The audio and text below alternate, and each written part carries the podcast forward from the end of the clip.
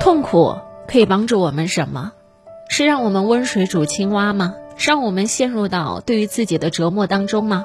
不，我们可以优雅的、温和的、温柔的向痛苦接力。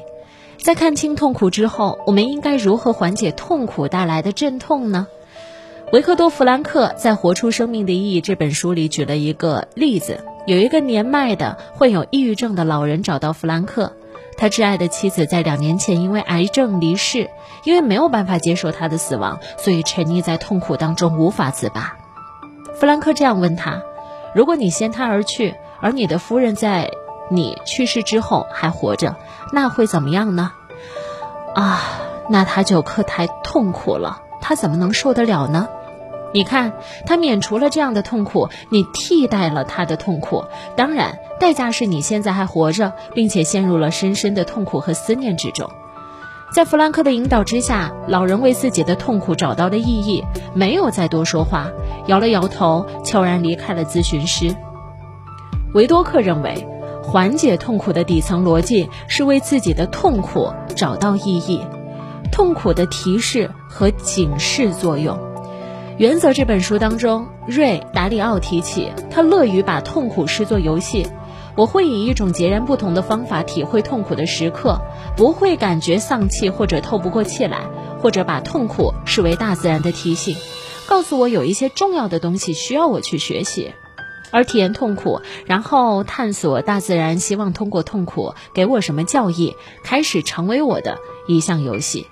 这一项游戏，我做的越多越擅长，也就越不会对于这些情况感到痛苦。同时，思考、总结原则、利用原则获得回报的过程，也变得越来越有收获。更简单一点，我会开始喜爱自己的痛苦。我想这是一种健康的视角，就像学会喜爱锻炼身体一样。就好像刚刚和大家分享的朋友，他可以把眼前的痛苦当做重置人生的机会。如果在对于痛苦的思考当中，我们为什么不能挖掘出新的可能呢？你可以这样问自己，包括我现在也同样的在这样问我自己：如果这样过一辈子，你心甘情愿吗？我的答案是，我不心甘情愿。第二个问题，这种温水煮青蛙的状态该怎么样打破？我的回答：我应该接触不一样的人，我应该听一听别人的思想。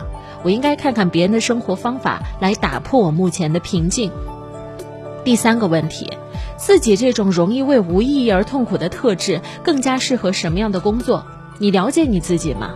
可能如果这个问题要问到我，我会觉得我更加适合做一些和感性有关的工作，比方说做一位电台主播啊，比方说有自己的一些私域的流量，再比方说呢，我可以通过自己的文字来表达出一些想法。我希望我的情感或许可以牵动着别人，我也希望当一个倾听者，倾听更多人的分享。我会觉得这种人和人之间的状态是让我很舒服的。